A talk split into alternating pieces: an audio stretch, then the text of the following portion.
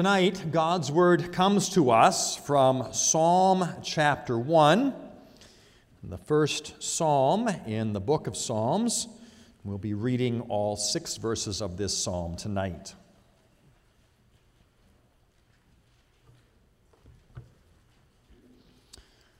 Psalm 1, beginning at verse 1, what we hear now is God's Word. Blessed is the man who walks not in the counsel of the wicked, nor stands in the way of sinners, nor sits in the seat of scoffers. But his delight is in the law of the Lord, and on his law he meditates day and night. He is like a tree planted by streams of water that yields its fruit in its season, and its leaf does not wither. In all that he does, he prospers. The wicked are not so, but are like chaff that the wind drives away. Therefore, the wicked will not stand in the judgment, nor sinners in the congregation of the righteous. For the Lord knows the way of the righteous, but the way of the wicked will perish. Here we end the reading of God's holy word. Well, as I mentioned this morning, uh, tonight we are beginning a new series of sermons, a series on the book of Psalms. And this is going to be a little different than other series we have done. In the past, we have gone through other books, uh, chapter by chapter, and at times, even verse by verse. Uh, we will not be doing that uh, with the book of Psalms. There are 150 of them, and so if you can do the math on that, that's roughly over three years we'd be spending in the Psalter. Not a bad pursuit, but there are other things to look at as well. So rather than going through uh, chapter by chapter or verse by verse, what we're going to do is we're going to look at um, selected psalms that are representative of the types of psalms in the Psalter. We sometimes use the word genre to describe the different types of psalms. There are psalms of thanksgiving, there are psalms of lament, there are psalms of praise, there are creation psalms, there are wisdom psalms. There's a variety of different types of psalms. And so we'll be looking at, at, at some representative um, examples of those various types of psalms. Uh, as you are aware, Psalms is a a different type of book. It is not a historical book. That is, it doesn't tell us any one particular story of a time in the history of God's people. And so it is not given to us chronologically. It's easy for us to think that because that's the case, that the Psalms are just a random collection of 150 different Psalms. But that is not the case. There is order, there is structure, there is purposeful placement of the Psalms in the Psalter.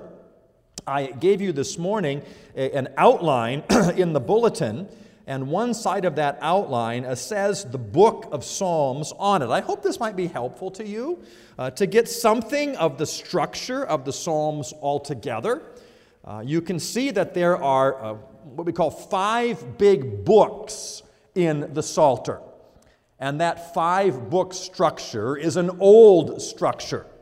Uh, that five book structure is found already in the second and third century BC in the Septuagint. The Septuagint was the Greek translation of the Hebrew scriptures. Psalms, obviously originally written in Hebrew. But in the second and third century BC, there was a translation made into Greek. And already in that Greek translation, called the Septuagint, we see this, we see this five book structure showing up.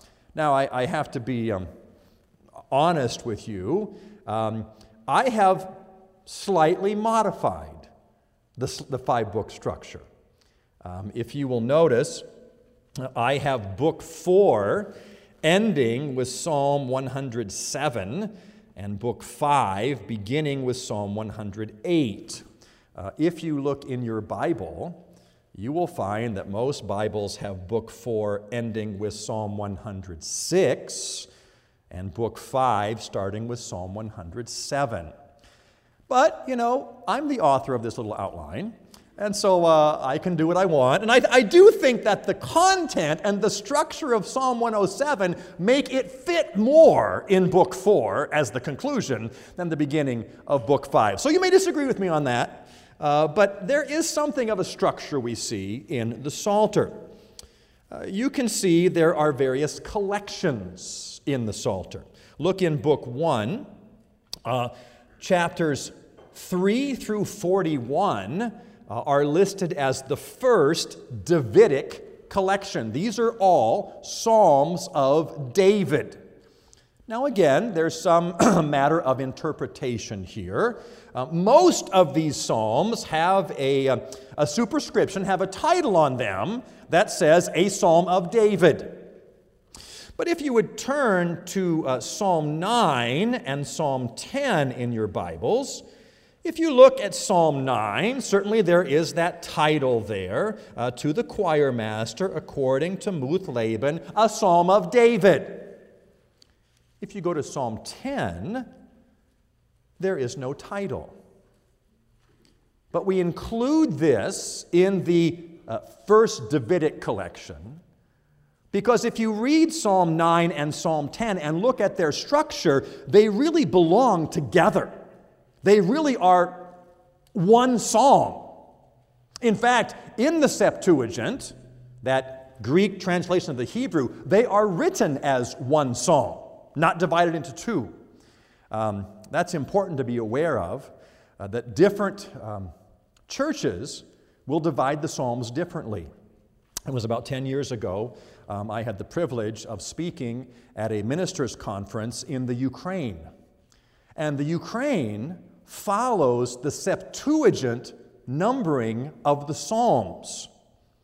So before every lecture, if I was going to reference a psalm, I had to make sure I had the right number because my English Bible was different than their Ukrainian Bibles. So we see uh, that the Davidic collection is, is Psalms of David because they all belong together. If you look in Book 2, uh, that first section there, 42 through 49, are entitled the Songs of Korah. But again, we have something similar going on. If you go to Psalm 42, you see there uh, the superscription to the choir master, a maskil of the sons of Korah. But if you go to chapter 43, there is no such superscription. But again, if you look at these two Psalms, and particularly at the refrain that's found in these two Psalms, these two also very likely one Psalm. So, so we, we put them together purposefully in different collections. Uh, it's not just a random group of 150 Psalms and you kind of stir them up however you want. There is purposeful placement in the Psalter. I have on that little outline there that I've given to you Psalms 1 and 2 as the introduction. And I'm suggesting tonight that Psalms 1 and 2 are the introduction to the entire Psalter. They tell us um, what's going to follow. Psalm 1 is an introduction to what the Psalms are about, what we are going to read about. And in Psalm 1, we're going to see that there are two ways of life laid out for us the way of the righteous and the way of the wicked. And you will find in almost every psalm that, that twofold structure uh, the blessings of the righteous and the troubles of the wicked. Almost every psalm will make reference to these two, these two ways of life the path of righteousness, the path of wickedness. Um, I was talking with someone recently about uh, the, uh, the blessing of having um, current songwriters using so many of the Psalms for choruses that we sing. And that's a great blessing for us. Um, for, for many years in the Christian church, only Psalms were sung. Then, about 100 years ago, we introduced hymns to that. And now there's been a real resurgence of psalm singing once again, psalms used in scripture choruses. And I'm so thankful for that. But I'm also cautious about that. Because the Psalms have the balance the call to the righteous, the warning to the wicked. Uh, tonight we sang from Psalm 65. And there we sang, Depart from evil, do thou, we- do thou well, and evermore securely dwell. Jehovah loves the right. We love to think about God's loving the righteous. His faithfulness his saints have proved. Forever they shall stand unmoved, but sinners God will smite. When's the last time you heard a praise chorus about God smiting sinners? Uh, in many ways, the balance is lost. Um, we have to keep that biblical balance. Um, how, when's the last time you heard a praise chorus about break the teeth of the wicked, dash the infants against the rocks? These are in the Psalter. We're going to talk about those phrases when we get to the imprecatory Psalms. But what I'm saying is there's a balance, a biblical balance, which has to be reflected in our own psalmody. Psalm 1, what the Psalter is about. Psalm 2, whom the Psalter is about. And kids, I bet you could even guess who the Psalter is about. If I asked you, kids, who's the main character in the New Testament, I'm sure you would tell me it's Jesus. Jesus is the main character in the New Testament. If I asked you, who is the main character in the Old Testament? The answer is the same. Jesus Christ is the main character in the Old Testament and in the Psalms. And Psalm 2 speaks about that. Who the Psalter is about. It is about Christ and about His work. So, we're going to look together at a number of Psalms in the next several weeks together. And I hope that this is, as always, more than simply an exegetical exercise. But the Psalms the Psalms are that which touch our heart. They resonate with where we are in different stages in life. John Calvin, in his uh, preface to his commentary on the Psalms, uh, says these beautiful words. He says, The varied and resplendent riches which are contained in this treasury it is no easy matter to express in words, so much so that I well know that whatever I shall be able to say will be far from approaching the excellence of the subject. I have been accustomed to call this book, I think not inappropriately, an anatomy of all parts of the soul. For there is not an emotion of which anyone can be conscious that is not here represented as in a mirror. The Psalms are an anatomy of all parts of the soul. Maybe that's why we turn to them so often. We turn to them in times of trial. We turn to them in, t- in times of joy. We turn to the Psalms often because they resonate with whatever we are going through at a particular time in our life. On the, uh, on the opposite side of that little outline I gave to you is an outline of Psalm 1. And um, we're going to look at Psalm 1 tonight. And I don't want, again, don't want to get too much into exegetical matters, but just to let you know a little bit about Hebrew poetry. These are Hebrew poems. And unlike English, uh, Hebrew poems do not um, rely on rhyme in their poetry. Uh, I like English poems that rhyme. Uh, Hebrew poems don't rhyme.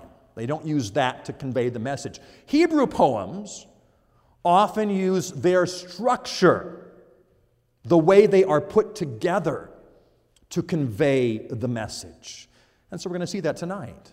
Uh, psalm 1 is a carefully structured psalm to highlight for us the two ways the way of the blessed, the way of the wicked these two ways given to us in the Psalter. The psalm begins Blessed is the man.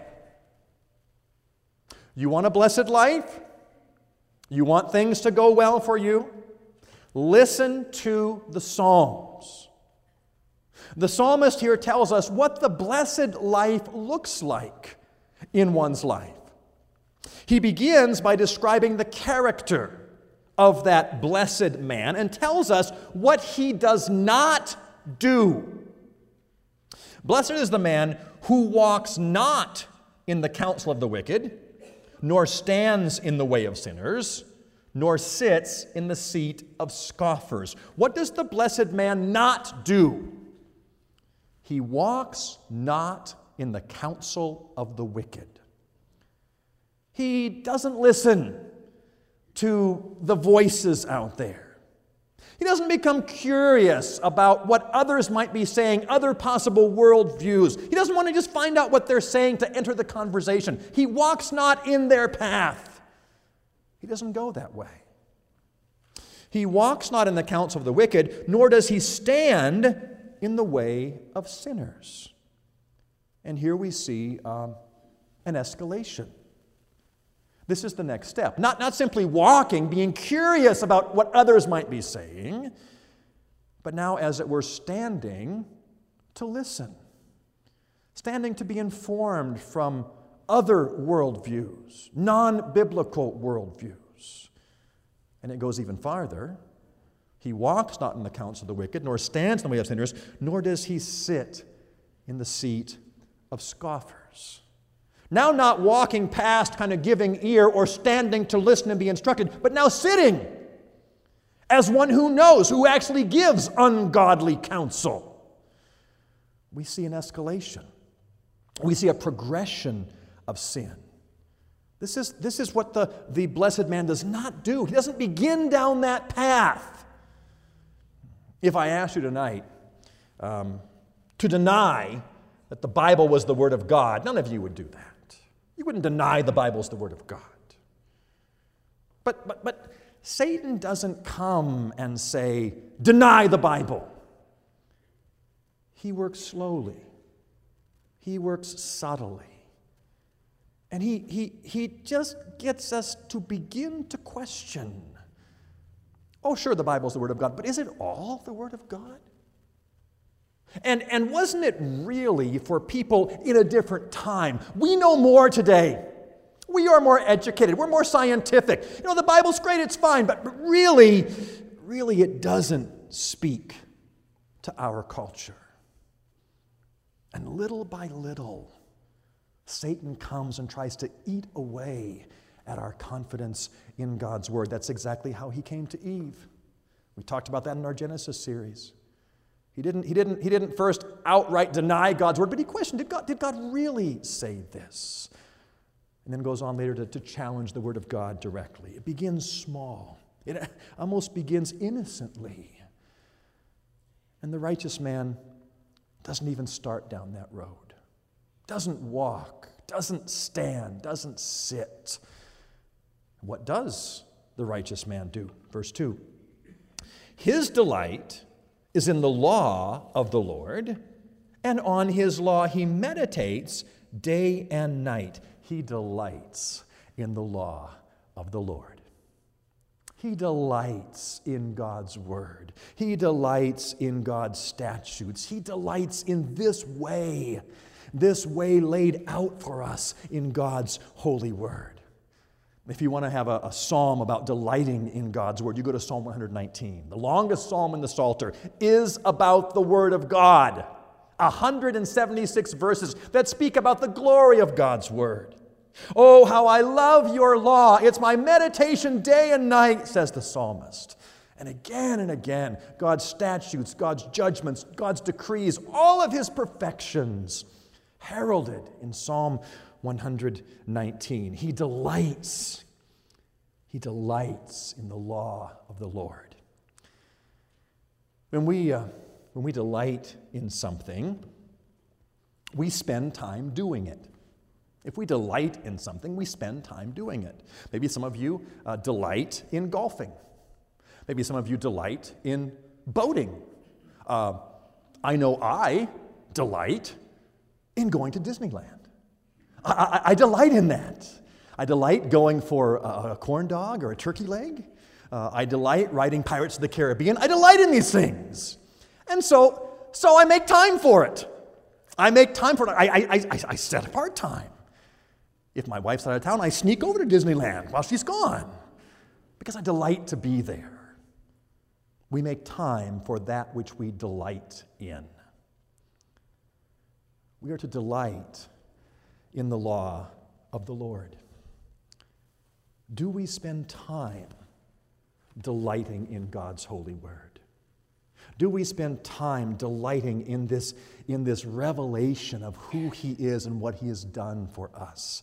I know we get so busy during the week. And so, so God gives us a day.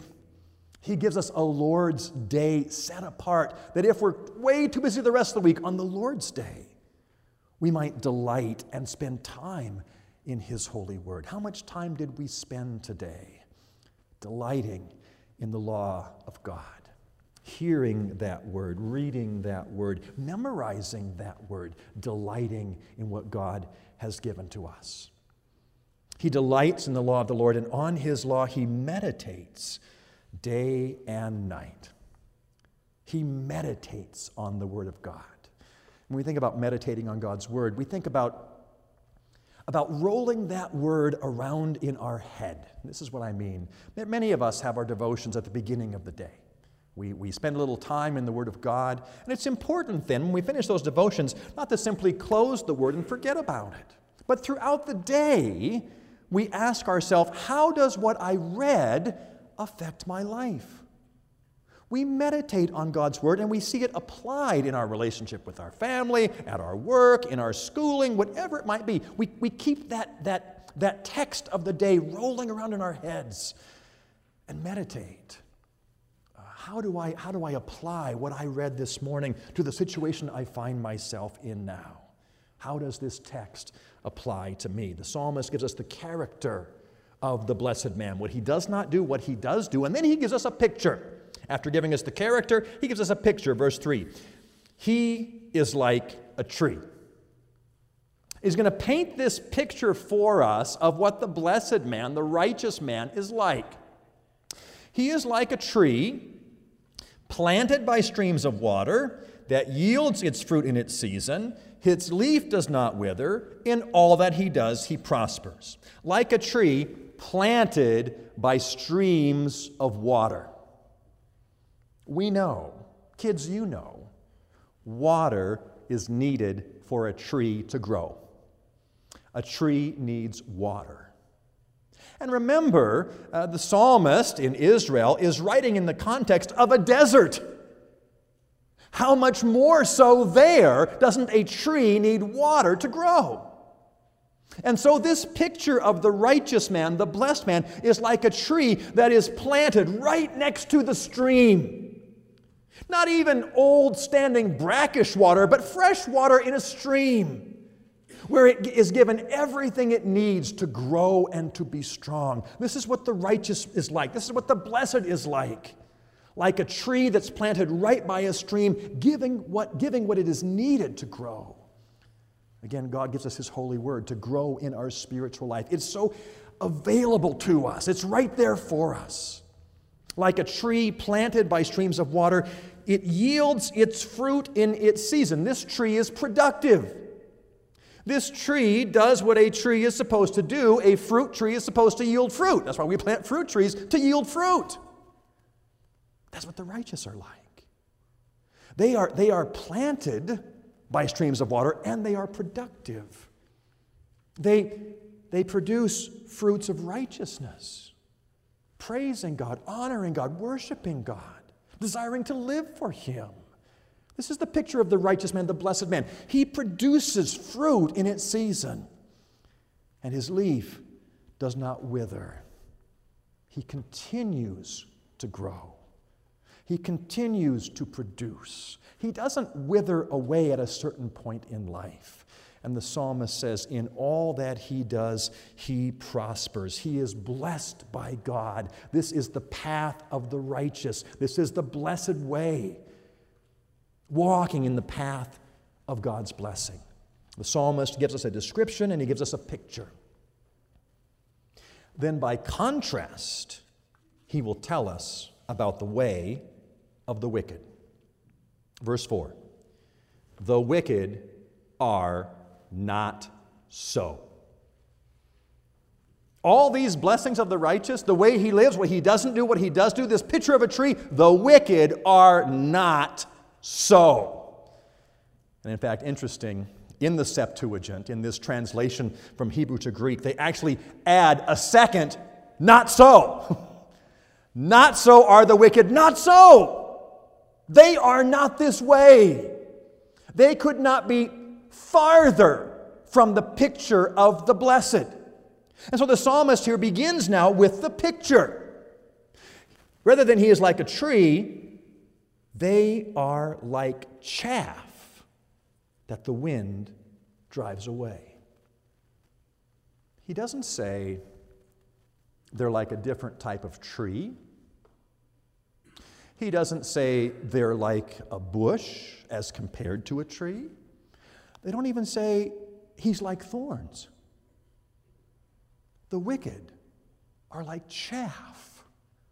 I don't know if you know what chaff is, kids.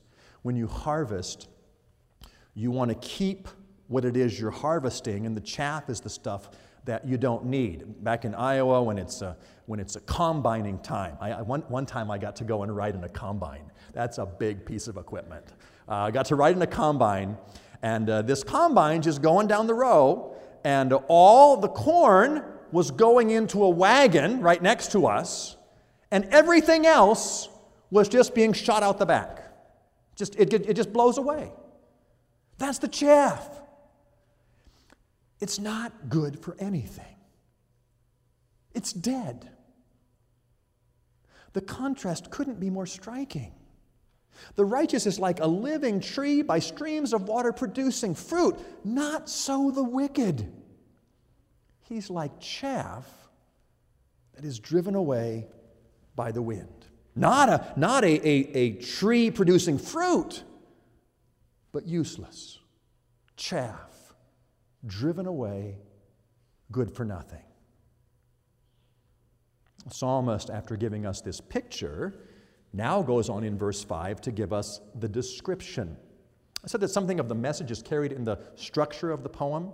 The structure in this poem is description and picture of the righteous, then picture and description of the wicked.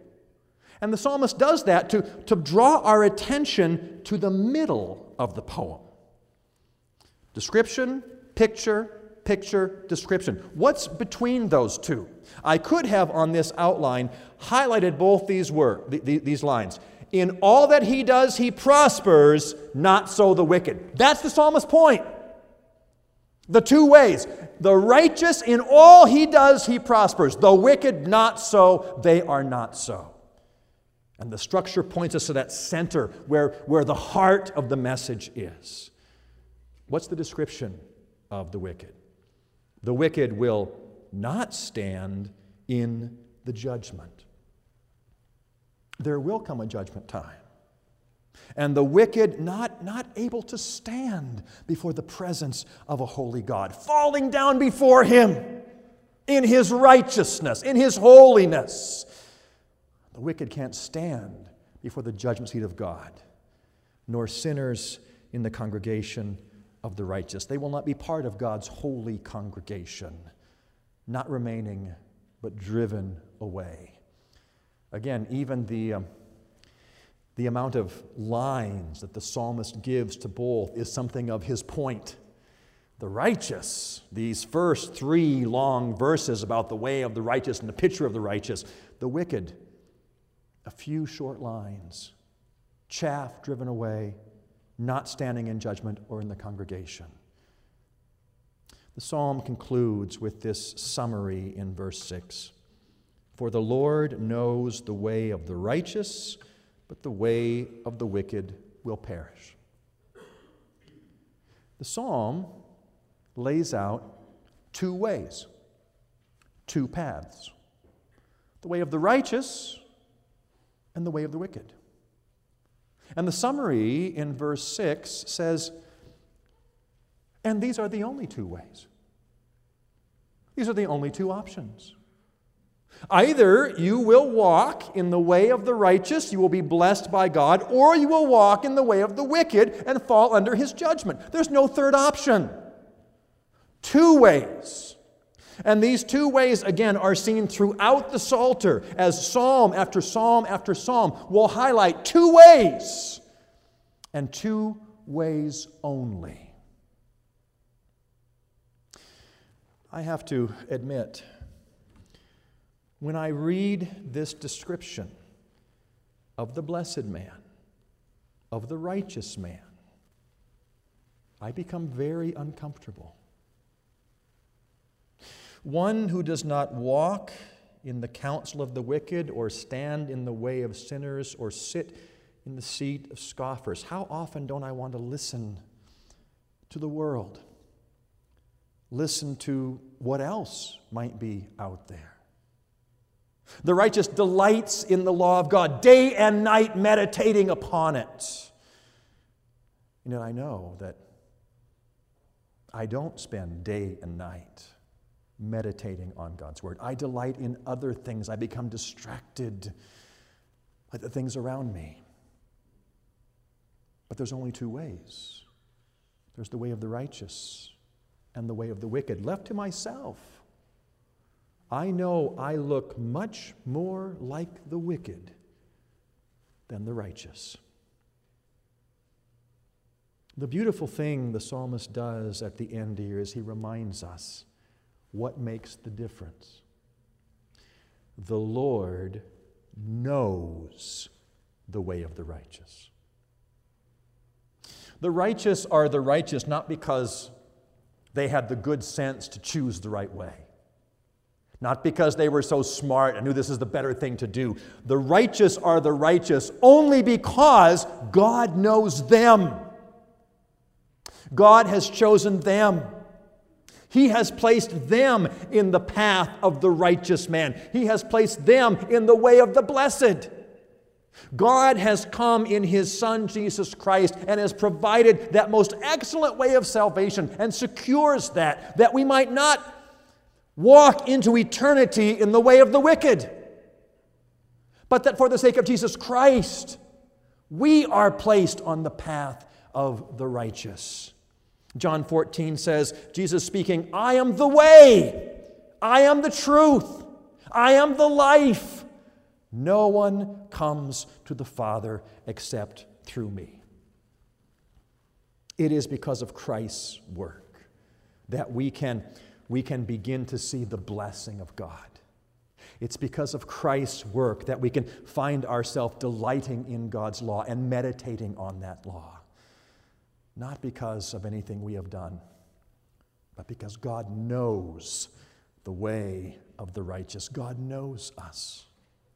He knows us in Jesus Christ, and our life is now found in Him. That's our, that's our hope, our comfort, our assurance in Psalm 1. The Lord knows who are His own, and He places them in the path of righteousness. There are two ways. There are only two ways. If we are trying to find a blessed life, if we're trying to find a righteous life in ourself, we will fail. We will be like chaff dead chaff that is blown away. It is only by acknowledging the finished work of Jesus Christ, the truly righteous one, what he has done for us, that we begin to experience the blessings of God in this life. This psalm highlights two ways and two ways only. The Psalter highlights two ways and two ways only. On what path are you walking tonight?